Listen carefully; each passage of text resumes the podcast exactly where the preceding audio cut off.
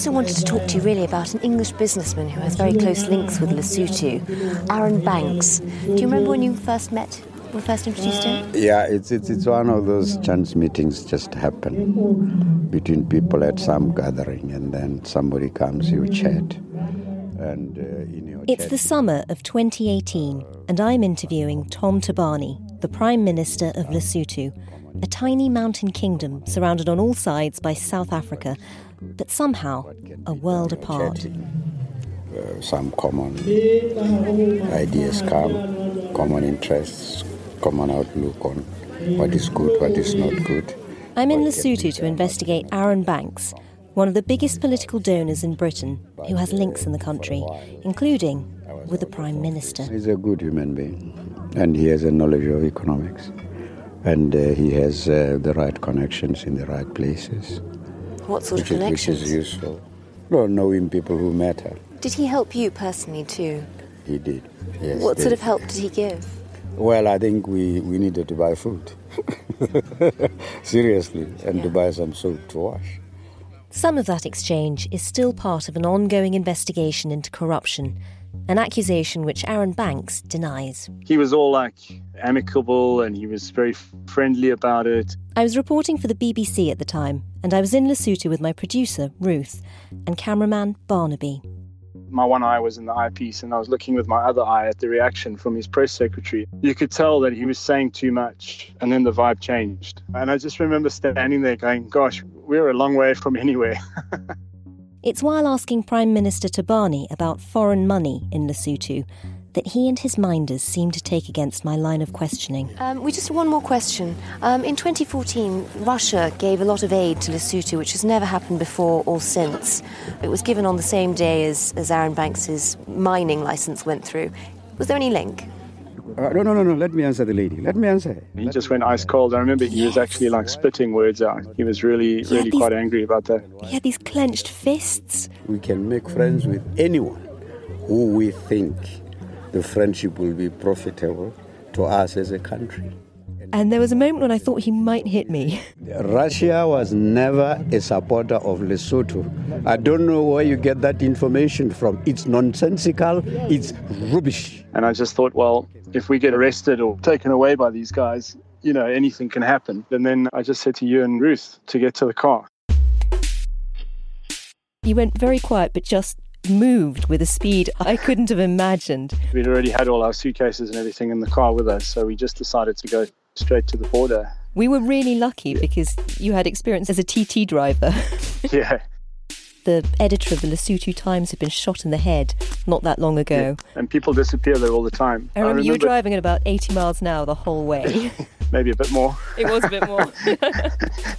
I remember getting to a T junction, and if we turned right, that would take us to a quiet border post. And then the other option was going left back to Maseru. And I remember we pulled over just to sort of talk it through and go, which is going to be the least obvious, which is going to be the most obvious, where are they going to look for us? And as that conversation started, out of the rearview mirror, I saw a black Mercedes with the like red red lights on the roof. So we went left and just floored it, which was madness. Me and, and Ruth, the producer, we were sort of taking the mini disc out of the camera so that we'd keep our footage. We were putting a dud one in. I had to hide the real one in my shoe.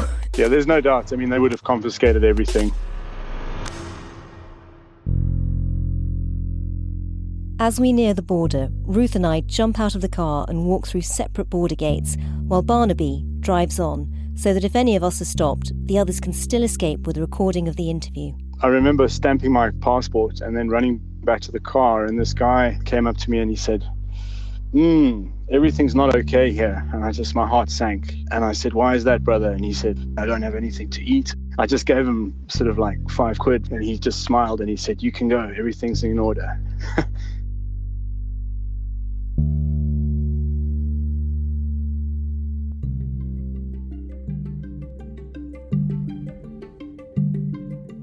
We were lucky that day.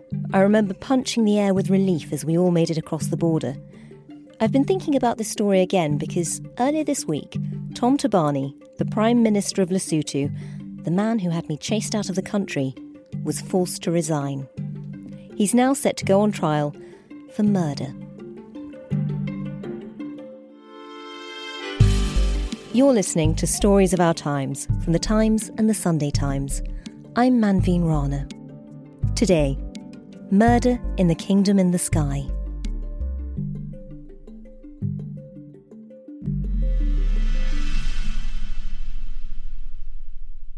Every time I've been to the tiny southern African kingdom of Lesotho, investigating Arron Banks, which is a whole other story, I would constantly hear the same rumour. Everybody, didn't matter if it was somebody working in a hotel or petrol attendant at a gas station, they were all just talking really, really openly about the fact that he'd done it. The story went that the Prime Minister, 80 year old Tom Thabane, had had his second wife murdered days before his inauguration in 2017 replacing her as First Lady with his current wife, Masir. He didn't want his ex wife at the inauguration. He wanted the younger, prettier version by his side. Both Tom Thabane and his wife deny all charges of murder, but after years of speculation, two months ago, every village in Lesotho was plastered with wanted posters put up by the police. On them was a photo of the First Lady. It's hard to explain why all of this would be possible in Lesotho. It's a place like no other, breathtakingly beautiful with big skies that always seem to reflect a mood, and the extraordinary mountains that make Lesotho the highest country in the world. But the politics have always been more sinister. It's a place where coups and assassinations come around more regularly than elections. A politician in Lesotho once introduced me to his favourite assassin, in a country with one of the highest murder rates in the world, everyone has one, or so it would seem. The estranged wife of incoming Lesotho Prime Minister Thomas Thabane was yesterday shot dead uh, two days before his inauguration. A case that's rocked the small mountain kingdom of Lesotho. The motive is still unknown and investigations are continuing. The couple had been living separately since 2012 and filed for fears of another wave of political violence in the southern African mountain kingdom.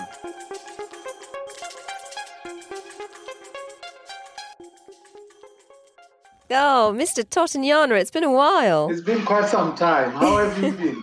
I'm fine. How are you? Lebohang Thotanyana is a former Minister of Mining in Lesotho and a critic of the recently departed Prime Minister, Tom Thabane. Can you tell me a bit about the, the Prime Minister's second wife, the one who was murdered? What was she like? They had been married for years, for well over 10 years, and she was not very well known like the current wife because uh, she kept to herself. And what happened to the Prime Minister's previous wife? During the winter of 2017, I think on the 15th of June eh, in 2017, his second wife got murdered, uh, cold blood murder, uh, on a gunshot by some unknown people. And this happened just two days before the Prime Minister could assume office. So just just before his inauguration? Just before his inauguration, which happened on the 17th of June.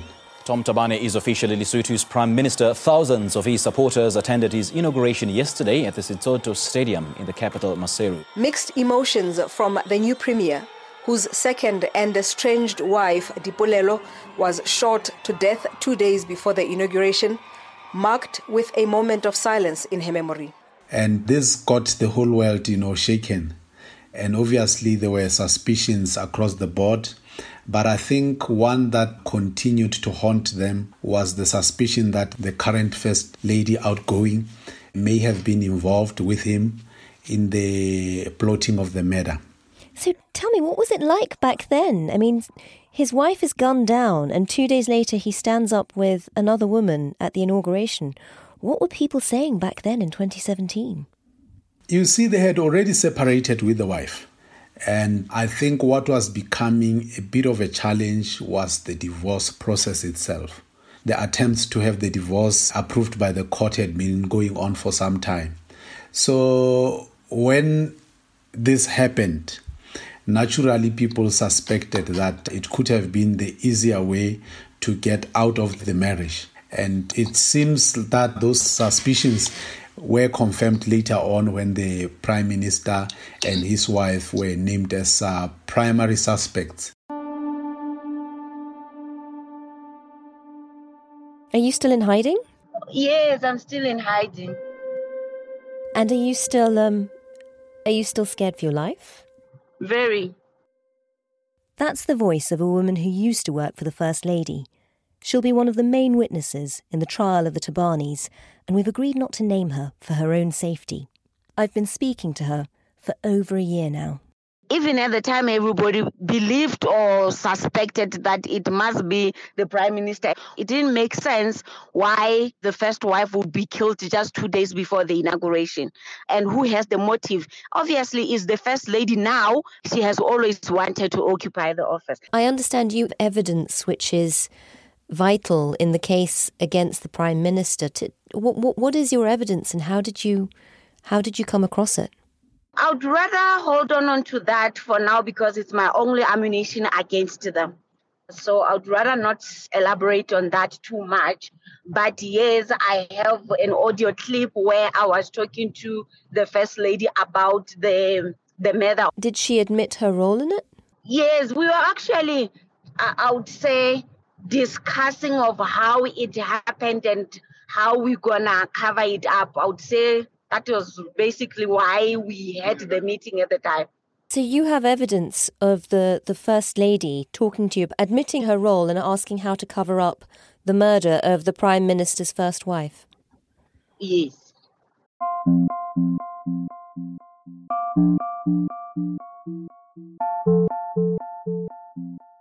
On my first visit, I remember driving through the capital, Maseru, Every lamppost in town carried the front page of the Lesotho Times, and it was emblazoned with the headline First Lady in Bar Brawl. It was probably the best introduction I could have had to life in Lesotho, which for the last three years has been more or less run by its notorious First Lady. At times, when people talk about her, they compare her to Grace Mugabe. They'll be saying, This one is Grace Mugabe on steroids, the way she is. Serious. Grace Mugabe on steroids. Serious. She's Grace Mugabe times 10. I I would say, you know, she she was quite a strong lady.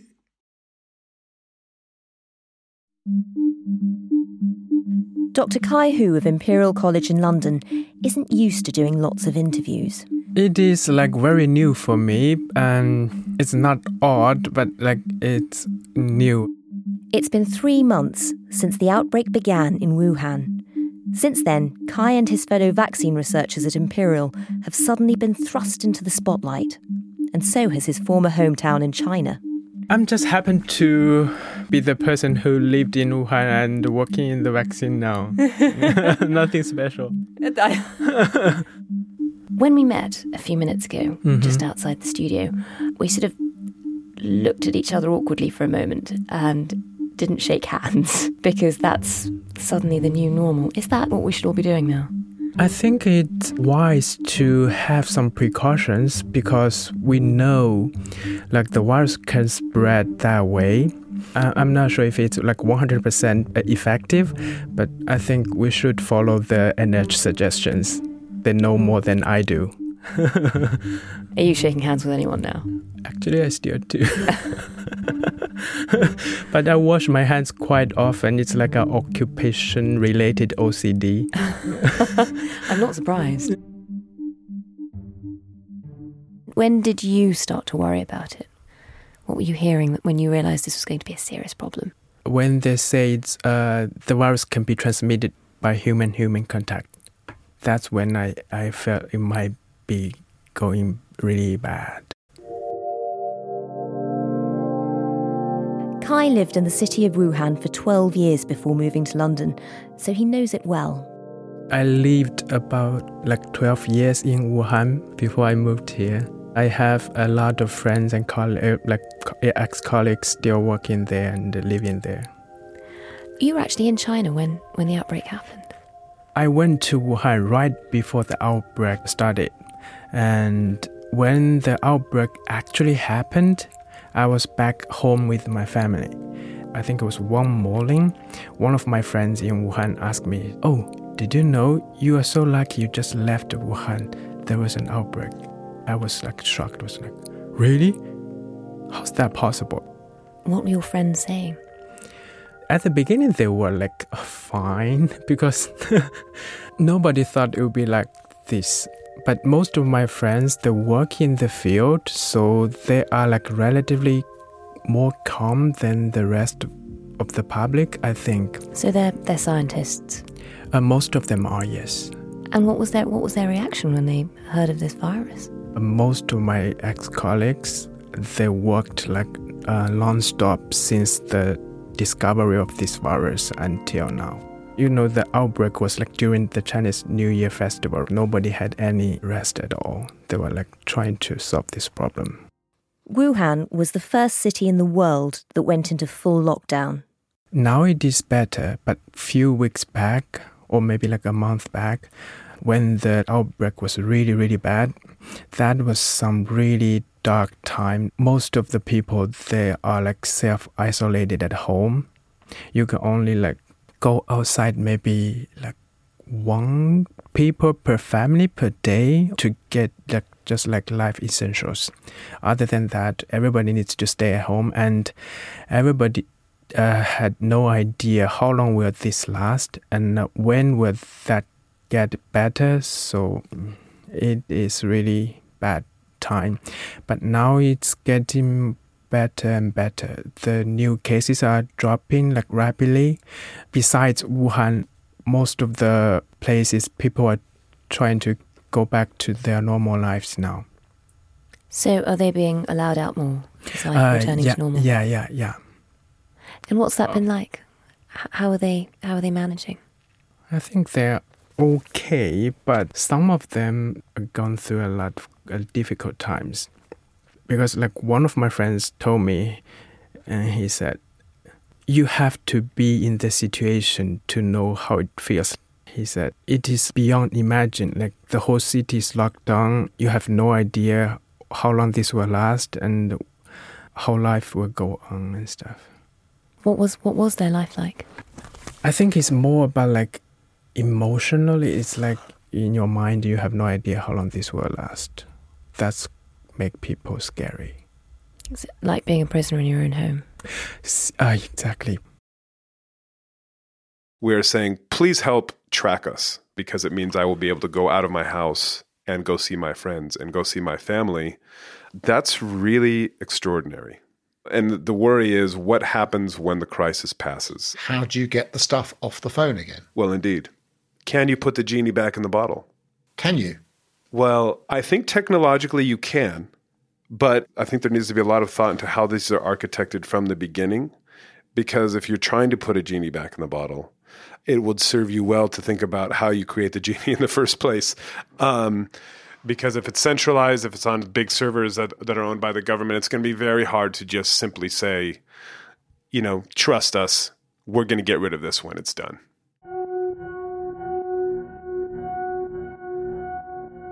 Okay, so what you're saying is, let's suppose we do this. Let's suppose it works to an extent during the pandemic.